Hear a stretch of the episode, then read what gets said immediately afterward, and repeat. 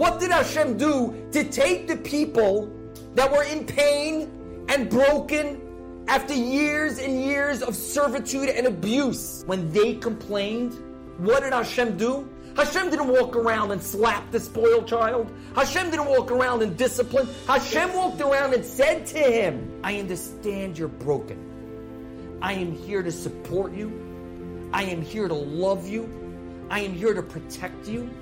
I am here to heal you. This is what why Hashem took them through the Midbar. He understood they needed this incubator. They needed a healing process. No matter what they did, no matter how they lashed out, no matter how much went on, God understood this is a result of pain. Even though they tested Hashem again and again and again, 10 times in the Midbar, they tested Hashem again and again and again. Hashem soothed it.